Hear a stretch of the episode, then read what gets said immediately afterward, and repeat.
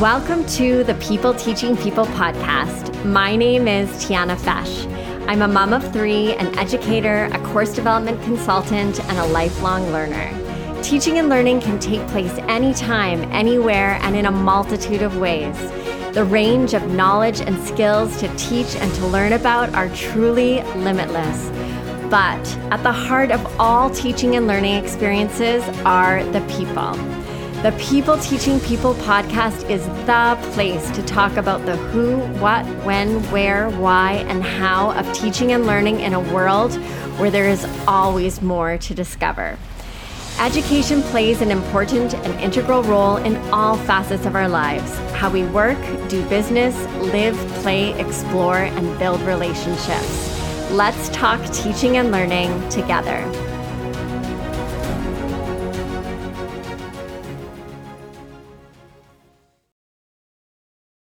Welcome to the People Teaching People podcast.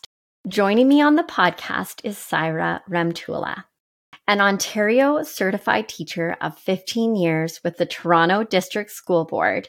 Saira is passionate and devoted to children and teaching.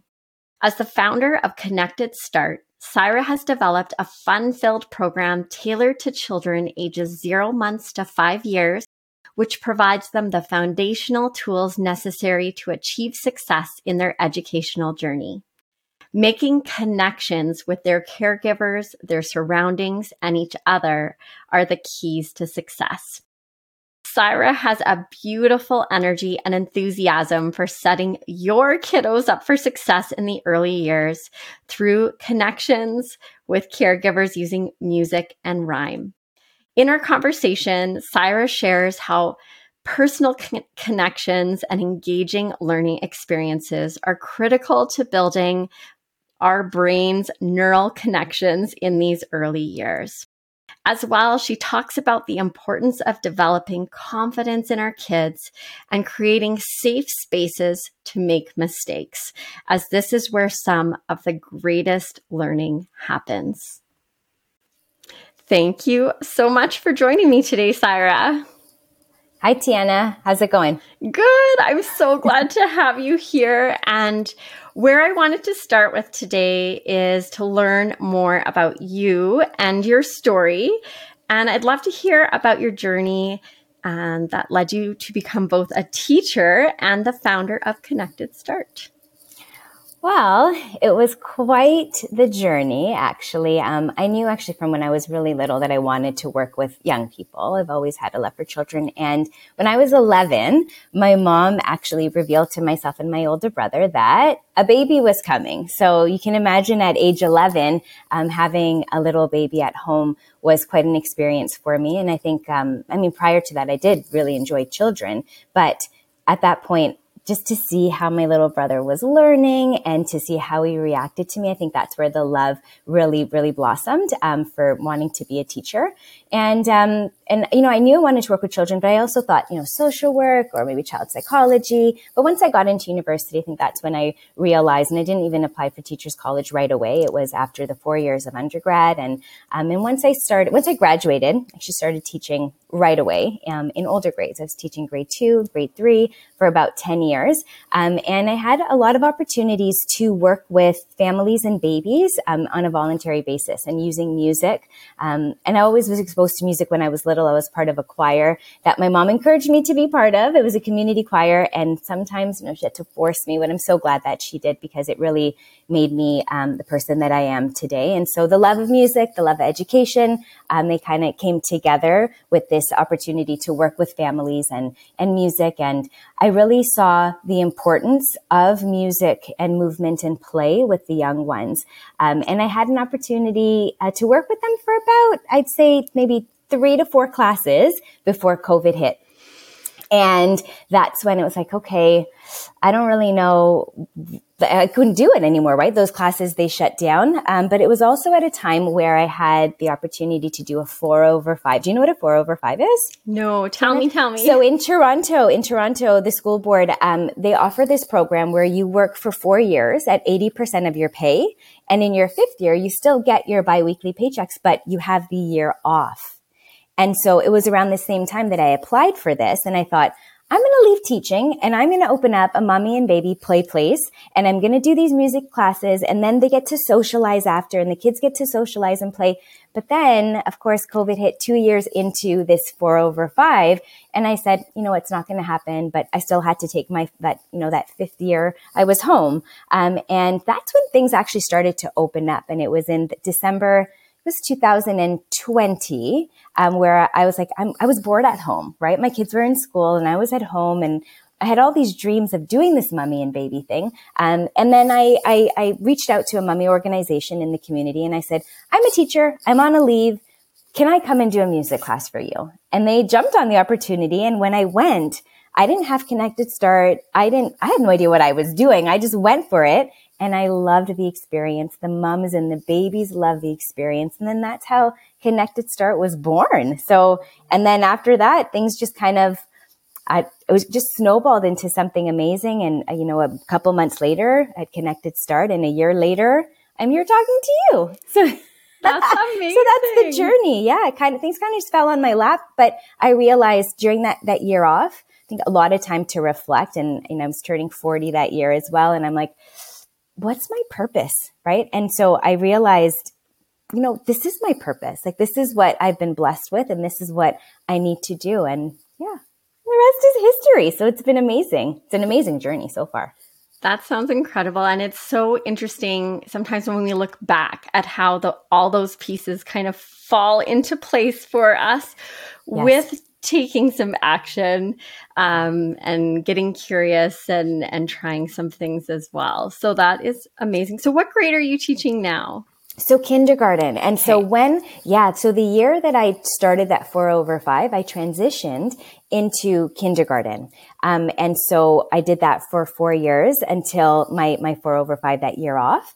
Um, but that was intentional because I wanted to see these little ones before they start school how could I set them up for success? So I wanted to know what, what are kids doing in kindergarten? Like, what are they up to? What is, what is their learning like? And so I did that for four years, but now I am still teaching, but only half time.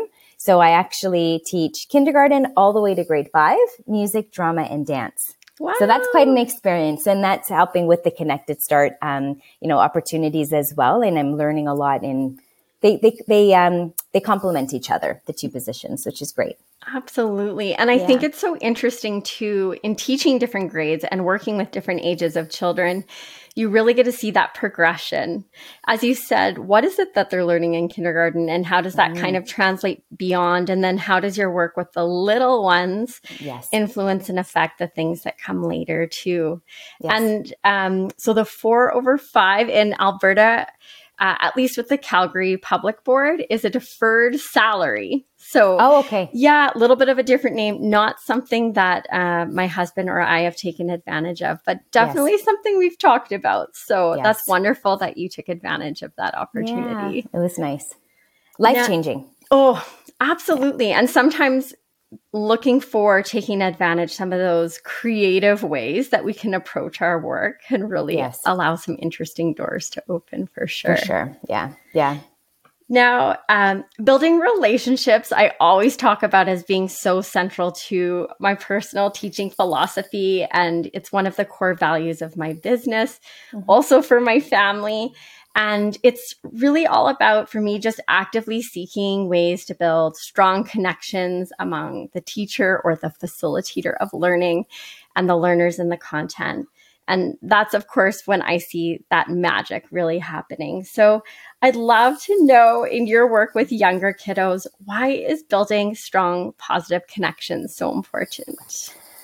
So, so making connections and, and, building a strong positive connection is crucial um, right from the get-go, right from birth. And so the caregiver, the parents, um, it's important for them to build that strong connection with their babies and through through music, through play, through you know when they coo and when they when they try and talk to you, respond to them. And this really leads to um, you know a positive well-being, strong mental health even in adulthood, right? And, and research and science is actually showing the importance of this connection right at the beginning. And when it comes to educators, I mean, we often send our children at 12 months, as early as 12 months, into somebody else's home or into a center, and they become caregivers. And so, as an educator, it's also important to build this positive connection because you want the little ones to feel safe. You want them to feel comfortable in the environment that they're in. You want them to make mistakes because as they're making the mistakes, that's when they're learning, right? And that's when they're taking the risks. If they're not comfortable, if they know they're going to get yelled at, um, and they don't have that positive connection with their caregiver, they're not going to take risks. They're not going to learn, right? So that connection is really, really important, um, right in the early years. And there is a lot of research out there now that is saying that that is the most important um, for for life success. Yeah, no, I'm so with you on that one. I I really see learning as such a vulnerable thing. Uh, a vulnerable experience. So when we can be made to feel comfortable and we feel that connection yes. um, it, with the instructor in the environment that we're in, it makes such a difference. Because as you said, it allows us to feel comfortable taking those risks or doing yes. things that we're that are outside of our comfort zone and that's where the real learning really happens. Wonderful. Yeah, it's true. And the big, the big part for me too is the confidence, right? When you go into a classroom, even as a, like a toddler, I'm working in a daycare right now and I'm working with little ones. Like they're, they're not even two years old. And when they saw me come in for just the second time, you could see their eyes light up, but they were also comfortable coming up to me and talking to me. And you can see that confidence. And my experiences in kindergarten too, when children come in to the school system prepared, like they know how to write their name. They know what their name looks like. The confidence is what helps them get to the next level. And so for us as moms, as caregivers, as um, educators, setting them up for that success is so important, right? That and, and as and as adults too, when we feel confident, we are comfortable being uncomfortable, right? Like we have to begin to do that. We have to feel comfortable being uncomfortable because that's when we're growing the most. And so I think as adults, if we model that for the little ones, they will feel comfortable doing it as well. I got, I so very much agree. And it's, uh, I found, I really found that when I went back to university as an adult and as a mom and just, uh, it was almost good in a way to be back in that student role because it reminds you. I was driving to my first day of class thinking, why did I do this to myself? And what is it going to feel like? And yeah. is anybody even going to like me? Yes. All those scary feelings. And as I had mentioned to you just before we started recording, I'm starting a new contract at a, a big educational institution. And tomorrow is my first day going oh. there. And I, yes feel nervous because I don't know exactly where I'm going and I don't really yeah. know anybody and where am I going to park and yes. and and um, for for our children with less life experience, those are big, huge milestones heading into um, a classroom. So I think even if we as adults can reflect on how we feel in those new uncomfortable situations, and yes. then uh, remember how big those new uh, experiences are for our kiddos, and to equip them with the confidence exactly. and the skills yes. and the things preparing them. Yeah. Yes. yeah. Yeah. We can't just throw them into it and be like, okay, off you go. It's like, no, you're going to a safe place. You're going to have a lot of fun. And yeah, preparing our children for all of the experiences is so important. Like my daughter's, we're, we're traveling soon and she's a little worried about being on the airplane. And I'm like, like, what is it? Like, you can't just tell them, you're going to be okay. You're going to be fine. But having the conversation, like, what is it that you're worried about? What is it that is making you scared? Or, you know, having, you need to, and then that's also building connection, right? With your, it's that, that connection continues. It's not that you only do it when they're little and then that's it. No, it's always, you're always, even as you meet new people, right? Making that connection is so important. Yeah, yeah it really, really is. Connection is key. Uh, so teachers and parents have expectations for children when it comes to their learning and development. I think this ties in nicely to what we've been talking uh, about in terms of making those changes and trying those new things. So, why do you think it's so important to set high expectations for our kiddos? It's important because they can do it. they can. They can. Our, I know this might sound a bit mean, but babies and children, they don't know any better. So why not set the routine of the high expectations? Because you know what? Um, not, you know, children are born with all their brain cells, with all the neurons, and it's the connections that are that what we need to develop. And so having the strong, um, positive relationship with them, giving them these rich experiences, that's what builds the connections between the, the brain cells. Um, and also by age five, 90% of the brain is already at um, adult size, right? So, so setting those high expectations will only lead to success for your children, right? My experience in kindergarten, I saw kids coming in who knew their alphabet, who knew how to write their name, who knew their numbers, colors. They were, oral language was amazing. They could communicate with me. And then you had children that really came in with nothing. And, and unfortunately, I think that some parents don't know that there are certain things that they could do with their kids right from the beginning, right from birth. Um, and so you see the two, you see the two sides. You see children come in that are ready and full and they're, you know, they could do all this learning and others that are now starting at age four with their learning. But they've missed those first years that were so crucial, right?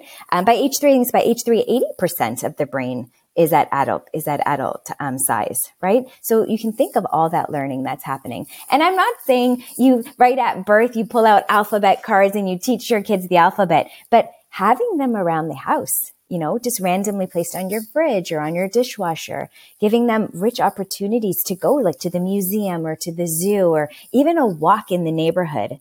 But talk about the things that you see. Look at the trees. What's happening in the fall? Well, the leaves are changing colors, right? Having these conversations with our children, even before they start speaking, is so important. And so for me, that's why expectations are, um, are very important right from the beginning because they're learning and they don't know any better. So my children, my son is 13, my daughter is nine, and they do a special math class called Spirit of Math. And my son is now, he's like, I don't want to do it anymore. And I'm like, and I said, it's not negotiable. Like it's non-negotiable. I know you're capable of doing it and it is hard work, but you can do hard work. You can do hard things. You got this. Right. And so, and I think COVID kind of messed things up too, right? Like our children with online learning and te- the teachers, we weren't prepared for online learning. We didn't have enough training. Um, and, and then again, they were, it was asynchronous stuff too. So if you had a parent who, you know, wasn't on top of technology and didn't know what to do with their children at home, these kids are now at a loss, right? So they're trying to catch up and the school board's doing a good job of, you know, offering tutoring and they are investing a bit of money and, um, but there's so much more that needs to be done. But I think if parents right at the beginning, you know, you take time to sit with your kids in the evening, right? Half an hour, 20 minutes, read a book together. If you set that up while your, your, you know, your children are little, then they know to expect that as they get older.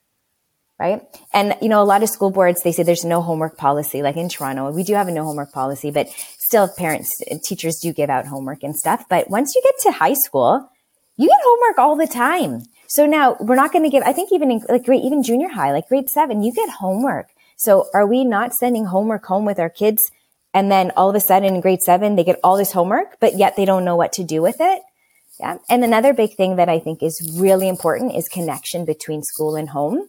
And that's really lacking here in Toronto. I don't know how it is for you down in Alberta, but um, in Toronto here, it's there is no home and school connection that I see. And it is so important because when we involve our parents in the learning process, then that learning process can happen at home.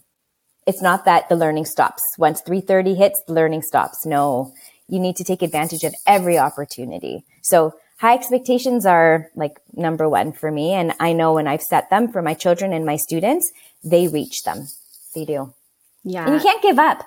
As an educator, and I'm sure you know this, Tiana, you try something once, twice, it doesn't work. It doesn't work. But if you continue, if I can get babies that are two years old to sit in a circle and listen to what I'm doing, that's pretty amazing. It's because I've set that expectation high and I didn't give up.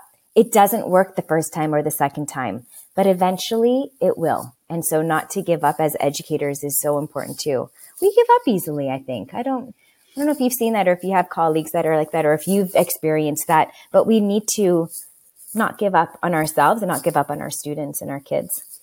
Yeah, I mean our our kids have been so fortunate and have had many teachers that like you said set those high expectations. Amazing. and i mean we've had um you know always a mix right? You have your favorite teachers and you have those teachers that don't connect as well with your child or with your family um, in comparison to others for a variety of reasons for sure. But when uh, that intentional effort to connect and to set those clear and high expectations when those things happen yes. uh, it's it makes such a huge difference because then uh, kids feel seen and heard and yes. understood. They yes. know what they need to do. They yeah. feel comfortable asking questions when they're not sure.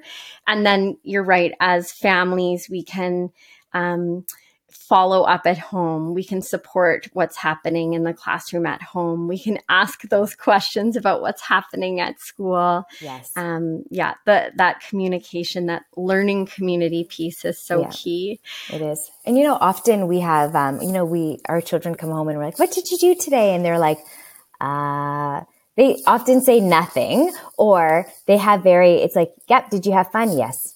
Uh, did you do art? Yes. Right. It's like all these yes, no questions. They can't elaborate. But if there is the solid home and school connection, parents know what's happening, right? Like if teachers are communicating with their parents, we have a Remind app here. I don't know if you use Remind app down there, but Remind app is just this, it's, it's in just a neat little app that you get on your phone where teachers can communicate with parents. You can send pictures and parents can communicate with you if you choose to allow that. Like there are settings that you can allow. Um, and, and it's just a great way to keep parents aware of what's happening in the classroom, right? So you can ask specific questions, right? To keep on top of your little ones because the discussion needs to know. And then also it shows um, that you care, right? As a parent, you care about what your child is learning. And so they may be more invested and they may take more ownership too of their learning, right? Yeah. Um, yeah. Yeah. No, it really helps. We, um, different teachers and schools has have had different ways and approaches of things over the years. So right now we have three kids in three different schools, elementary, junior high, and high school. So it's all a little bit different at each of those levels. But um, we've had like weekly emails from teachers, which is great because then you can ask specific questions about the content and they're uh, sharing, you know, what things are coming up, what things are going to be due soon. So you can provide that support and follow up. Or teachers have had blogs or Google Classroom, or yeah, sometimes it's a matter of keeping track of which teacher and which school is sharing things in which way. But as as our kids are getting older, uh, the accountability is more on them, yeah. which is helpful. Um, but yeah, it's uh, it's so important, and I always appreciate the effort that goes into um, putting these communication tools into place and then actually using them because it's a huge help uh, to make sure that as families, we can remain in the know. And that when we ask our kids what they did at school and they say nothing, we know that's actually not true. Yeah. Yeah. yeah. And you mentioned something, uh, Tiana, about, you know, our children feeling um, accountable for their own learning. I think that that is also very important, right? Like we don't want our children to go to school because we've told them that they need to go to school. We don't want them to learn because my, we, I have to go to school because my mom's telling me I have to learn. No, I, I can't go to school because my teacher's telling me to learn. No, that's not why we go to school. But, you know, I think when you, as an educator and as a parent, if you have a deep connection with your child and with your students, um, that love of learning blossoms, right? You need to connect with your students or as a, as a parent, as whatever, the caregiver and child, you need to build that positive connection and love for learning because you want them to be accountable for their learning, right? And being a parent, being a teacher is not an easy job, especially being a parent. It is not easy. If you think that it's easy being a parent, then I actually think you need to be doing more because it it is not it's not easy. It's not easy being a parent. Like investing the time to sit with them talk to them listen to them it is exhausting doing all those things. So i really hope your listeners do that with their children because yeah. Yeah. And you've got kids that are all, so many the different ages and i don't think it gets easier as they get to high school right? It's like a different it's different hard. I, I yes. always think back with the little, little ones, and it's hard. It's hard. It's all consuming. You've always got someone on you. You have yeah. to watch so carefully. A lot of things they can't do for themselves yet. So you're yeah. needing to do a lot. Um, when they get older, it's different like it's different diff- hard in different ways wonderful yes. in different ways hard yes. in different ways yes. yeah yeah like our oldest is now driving and oh, that's oh, wow. exciting yet terrifying all at the same time um yeah and then and starting to make decisions about what to do after high school with one year left and those types of things and at the end of the day it's their decision yes, um and true. their journey and yeah. Uh, yeah, it's tricky. And then, of course, watching, you know, when your children are not successful at something or they're yeah. struggling with something and yes. supporting them but oftentimes you're you're not able to fix um, the problem for them. They need yeah. to find that way to kind of work through it or fix it themselves. It's it's hard. Bigger kids bigger problems in some ways. Yes. Yeah but um yeah every age and stage definitely has its things. Yeah. Yeah. and as parents it's like did i make the right choice? Did i not make the right choice? But you're right. It's their journey. And I think if we're supportive of the things that they love, because that's, I think that's, I realized too recently that you need to love what you do to be successful and to be happy and to have joy in life, right? You don't just wake up in the morning to go to a job. You wake up in the morning to do what you love, right? That's what gets you up. So I think supporting our students, supporting our children, um, and hopefully it's not something that's not attainable, but you know, supporting them and, you know, reach for the stars, have the high expectations, right? Teaching your kids to set high expectations for themselves too. They can do it. They can do hard work. You can. They absolutely yeah. can. They absolutely can. yeah, no, it's uh it's definitely been an adventure and a learning learning curve as a parent. I'm with you. It's yeah. uh it's a challenging but wonderful job to have for sure. Yeah. Yes. So, I wanted to ask you about um, how, in developing learning experiences, be it in the classroom or in business and beyond, we're always trying to find these and implement these high impact tools and strategies. And I'm curious from you, what are the benefits of using rhymes, music, and play with babies and toddlers? And how might these strategies also potentially benefit older children or even adults with their learning. Okay, so with the little ones, I mean, music, movement, play, those are things that are engaging for our little ones. When I go in um, and I start, I just start singing, they just like look over, you know what I mean? And also, you can tell the child, and I'm sure you've experienced this as a parent, can you sit down or can you please stop? Okay, sit down. Please stop. Please sit down. Please stop. Like all of a sudden you sing it and they end up listening. Um, so the engagement factor I think is, is key. But also when you think of music or you think of a rhythm, like I love to sing this song. I always start with Icklety picklety bumblebee, which has this A B pattern, right? A clap and a tap. That's math. So you've got one year olds, you know, doing patterns and learning about math. So these are things that set our kids up for success. The rhymes, um, and also with Connected Start, everything um, is oral. I'm not looking at a book. We're not reading anything, so that eye contact is there, right? And so, so the music, um, the oral language, the rhymes, it just it it helps them it's at their level and also the engagement, right? They want to do it. Um, I went into, I was telling you earlier about the toddler class that I went to, went into for the second time. It was literally the second time and they were asking me to repeat things that I did. And I'm like, how do you remember that?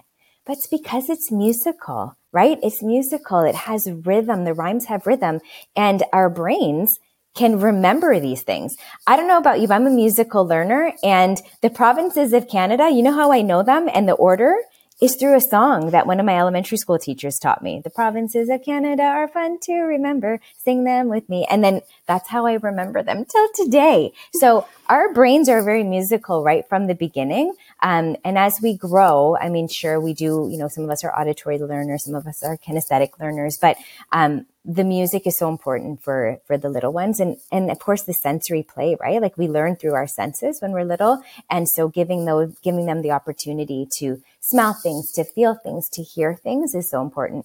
Um, and the big thing about connected start and i know many educators use this in the classroom is when we introduce a rhyme the students and the children have an opportunity to repeat it and I, I said earlier the importance of confidence. So as the little ones are reciting these rhymes in front of their peers or in front of their families, they're just, they're, you know, they are building their confidence. They're building their character. And the amazing thing is, is I do these rhymes with my kindergarten class at school. They are now being so creative and innovative. They are changing the words of the rhymes. So there's one rhyme where we have a turtle that goes up a hill, a snake goes up a hill. Um, and around Halloween time, I said, Hey, what if we use some Halloween characters? And then we had a discussion about, you know, Halloween characters and it was like, okay, let's have a ghost go up. Okay, well, what would the ghost sound like? Ooh. And then I didn't even think about this. This was just yesterday. One of the kindergarten kids said, well, when they get to the top of the hill, maybe they could see a Christmas tree. The, the, all the characters go up, the animals go up, and there's a huge rock, and they push the rock, and the rock goes down the hill. Well, this little girl says, why don't we have a Christmas tree? And they push the Christmas tree down the hill. And then another child at the back says, well, wait, an elf can go up the hill and Santa could go up the hill and the reindeer. And I'm like, this is so amazing, right? So exposing them to oral language and to these rhymes and giving them the opportunity and modeling for them how they could adapt and be creative they learn from that, right? And so now they're creating their own rhymes. So they're like, well, we want to create one in the summertime. I was like, okay, well, you can connect with each other. You collaborate at recess time and you create one. And once you've created it, you come back and let me know, right? Um, and I don't know if you know this, Tiana, but I started to do some immersive training um, with educators, mm-hmm. and I work with ed- we. I also did some virtual um, sessions as well, and with the educators, I find that sometimes we're lacking confidence, and so when I introduce these rhymes, and some of them are new, I actually teach them the rhymes and I'm like, okay, we're going to do it now. And they're like, hmm. I'm like, yeah, no, no, we're going to do it. Like, you know, hands, yeah, hands here. Yep. Hands here. And the turtle went up the hill and let's push. Okay. More like, you know, let's do this. And by the end of it, you can see their confidence level boost too. Right. Um, and so it's so nice to just, that, that whole idea of being comfortable, being uncomfortable and I think that's my gift. I actually think that I have this ability to help adults feel comfortable being uncomfortable. It's just something, I don't know what it is, but I've heard it before. People have said it to me. They're like, you just have this personality where you can just make anyone feel comfortable. And I think it's all, and I actually think what it is is uh, there's zero judgment, right? You don't know how to speak English? Well, I'm going to help you get there. you speak broken English? Well, that's okay. We're going to get there. You don't know how to do this certain action? Well, I'm going to teach you. We're going to get there. Right. And so I guess me being confident and having the high expectation for them, um, I think then leads to this confidence building. Right. And it's just, it's so contagious. I don't know. I just, um, I never thought I could teach adults. And now that I have the opportunity to do it and know that I'm making a bigger impact, right? Like if I can teach what I do to other educators, imagine the ripple effect that would have. So yeah. yeah, it's an amazing journey that I'm on and each day is something new and it's so much fun. Well, and I think it's so interesting how you have really found that way to implement your personal touch, like who you are um, and have created a space to make, as you said, people feel comfortable being uncomfortable. And I think that's so important uh, for learning experiences, be it for young children or for adults, yes. is we remember that we're teaching people who are going to feel vulner- vulnerable, potentially uncomfortable, trying something new, stepping outside of their comfort zone. Yes. And by creating that space, and providing that support and encouragement to people, it can make a, a, huge difference for their learning as well as the engagement piece. As you said, getting yes. the adults to do the actions to participate yes. in the song and not just be sitting there passively taking in the information that you're sharing with them and really giving them that opportunity to put it into practice and make yes. it meaningful for them. So, uh, all those wonderful things that work so well and create that magic for the little ones. Yes. We need to remember them for the big kids and the the adults, adults. too. The adults too for sure. I've had moments sitting in classes where you know, two hours have gone by and I'm getting sore and uncomfortable from sitting in the same place and I'm not really listening anymore and mm-hmm. I'm not really getting as much out of the experience anymore. Yes. Um, so we need to take all that magic and all those good things that you're doing and and apply them no matter what the age of the learners are that we're working Definitely. with. Yeah. I don't know if I'd be singing songs in my classes because I don't have a beautiful voice like no, yours, I but I you. enjoy you songs. I would get you to sing.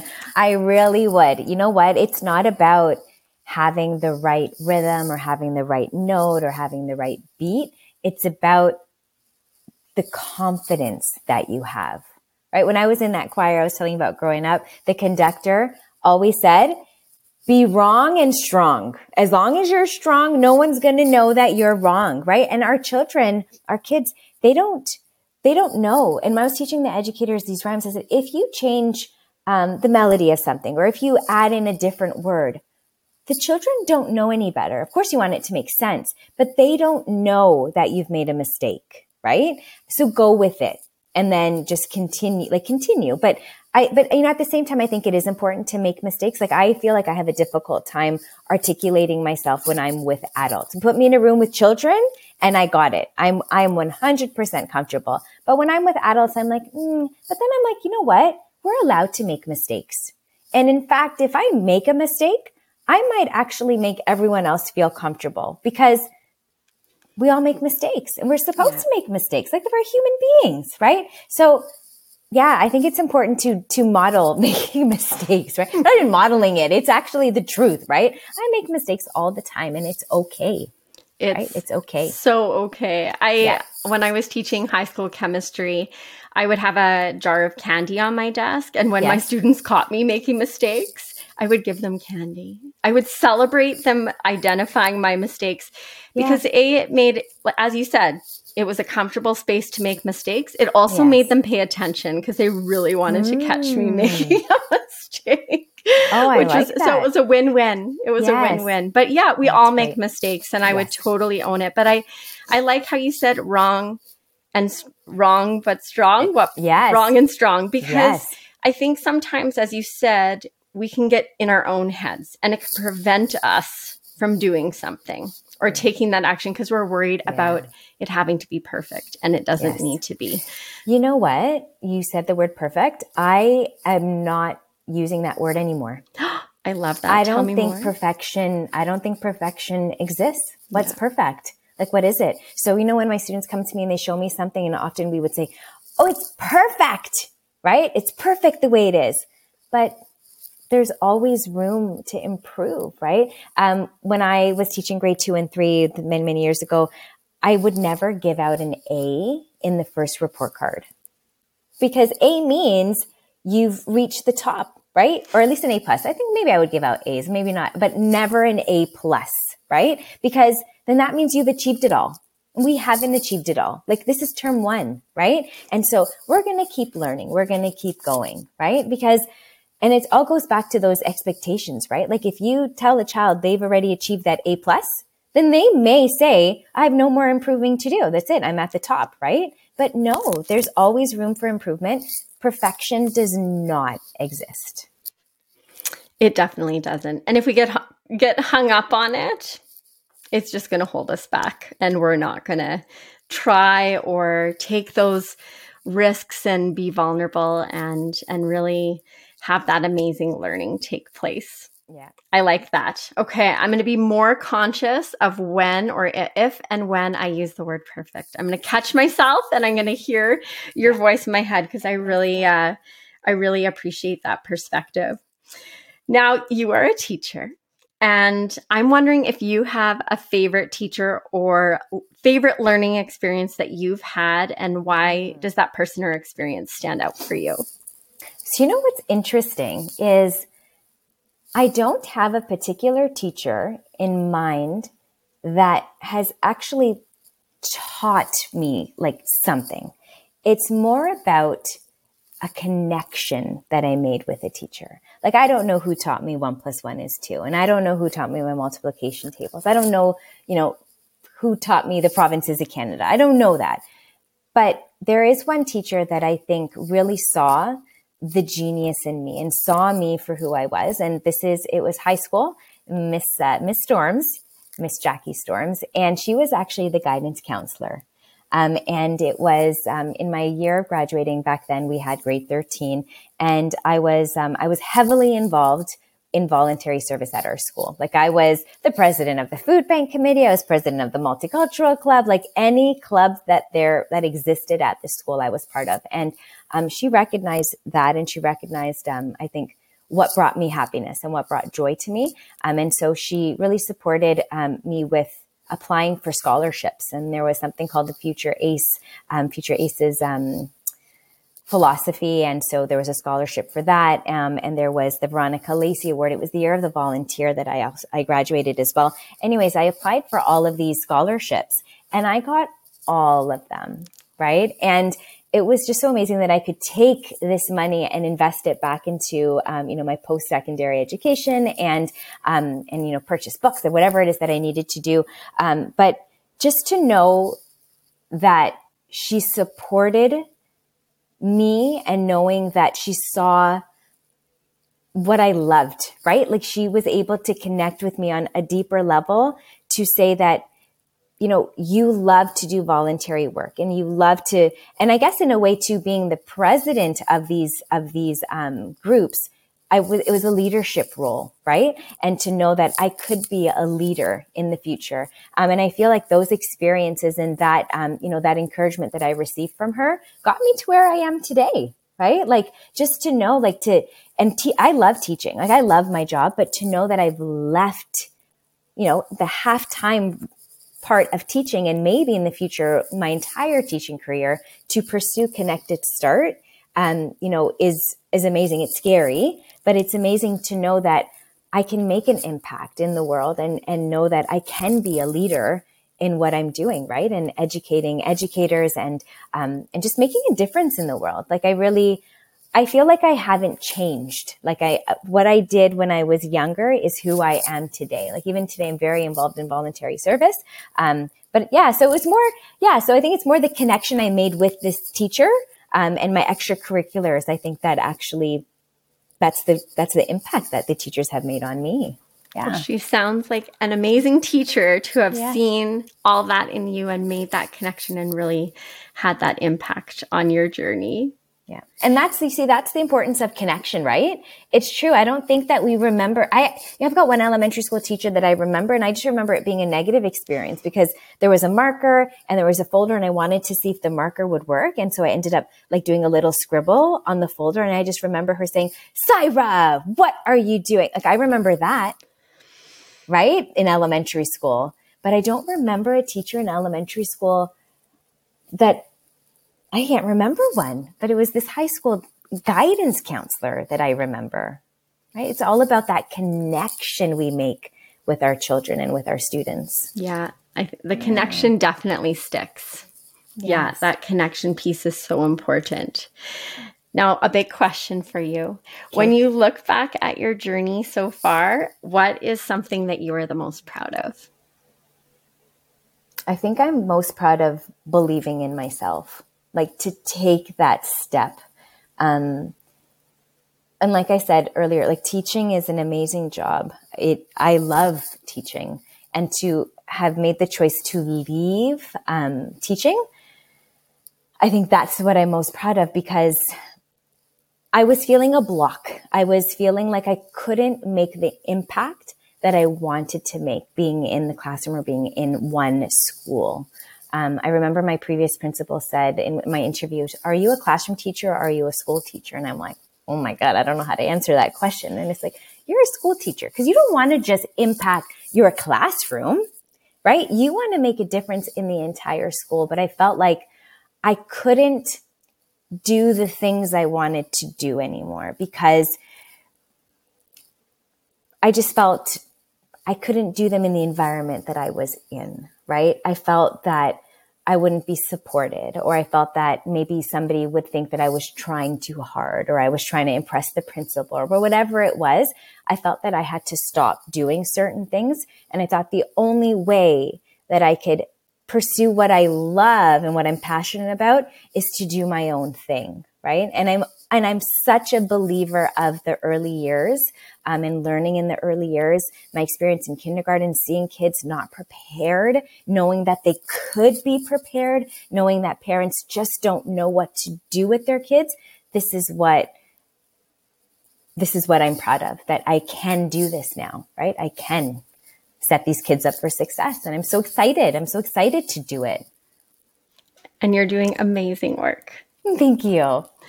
I have some rapid fire questions for you. Okay. Okay. What is something that you would love to learn about or something that you would love to learn how to do? Play the piano. Play the piano. I, did, I, I remember as a young child, my mom put me in piano lessons and I said, no, no, no, I don't want to do it. And I'm like, oh man, I wish I knew how to play the piano. My instrument is my voice, which I love, but if I could play the piano and it's never too late. Never too late. Nope. Never too nope. late. Yep. What is a place that is at the top of your travel bucket list? Right now, just any place hot. Any place hot with a beach where I could just relax. I think that that's where I'm at in the future. Maybe I would love to do some sightseeing, but for now, I just want to be somewhere warm where I can relax. Sounds lovely. what is a book, podcast, movie, or TV show you have enjoyed recently? You know what I really like to watch? Shark Tank, which is not really related to education, but I could sit and watch an entire day of Shark Tank. I don't have time to do that, but Shark Tank. Yeah, just listening to how innovative and creative people are with their businesses is amazing. And it's inspiring too. It is inspiring. So yeah. many creative ideas out there yes. for sure. I don't know if I could handle the feedback personally, but I admire people for going on the show. Yeah, you have yeah. to have a thick skin. You do. Yeah. If you could sit down and have a conversation with someone that you would love to learn from, who would it be and why? You know, I think it would be really awesome to talk to Maria Montessori. I think that um, there are certain things that I enjoy about the Montessori program, certain things that I, that I think I'm unsure of, but I think to see in today's world, if she would have adjusted what the Montessori program is all about. Um, yeah, Maria Montessori. I would love to just ask her a thousand and one questions. She would be a very interesting person yeah. to talk to for sure. Yeah. Yeah. And lastly, Saira, I always talk about how education plays such an important and integral role in all facets of our lives, how we work and live and play and explore. And I'm wondering if you have any final thoughts or words of wisdom that could empower or support people in their own teaching and learning journeys. I think the one piece of advice I would give anyone is to learn to be comfortable being uncomfortable. I think when we allow ourselves to feel uncomfortable, we grow, um, we learn, and it's important for us to be lifelong learners. That learning never ever stops. So learn to be learn to be uncomfortable and be okay with it, and teach it to your little ones. Teach it to your children at home and your children at school. Teach them that it's okay to make mistakes and feel uncomfortable because you're growing. You're becoming who you are. That's such a perfect way to wrap up our conversation today. Saira, I want to thank you so much for sharing your time and your story and words of wisdom with us today. If our listeners want to learn more about you and all the things that you're up to, where are the best places to find you? Well, first off, thank you for having me. I had a great time being here. Um, so the best place to find me would be on Instagram, ConnectED Start. Um, website and amazing things are coming, but the best place right now would be um, ConnectED Start on Instagram. I am on Facebook. even though I'm not the greatest at using it. But yes, Instagram, ConnectED Start. Absolutely. I'll make sure to share that in the show notes. Thank you so Thank much you. for joining me, Saira. It was so nice to connect with you and to learn from you today. Thank you for having me. Bye. Thank you for listening to the People Teaching People podcast. I'm your host, Tiana Fesh. You can find me on Instagram and Facebook at Tiana Fesh and on my website, tianafesh.com. I would love it if you would subscribe to, rate, and review this podcast. Your feedback and support are so appreciated. See you next time, where we will continue to explore all things teaching and learning together.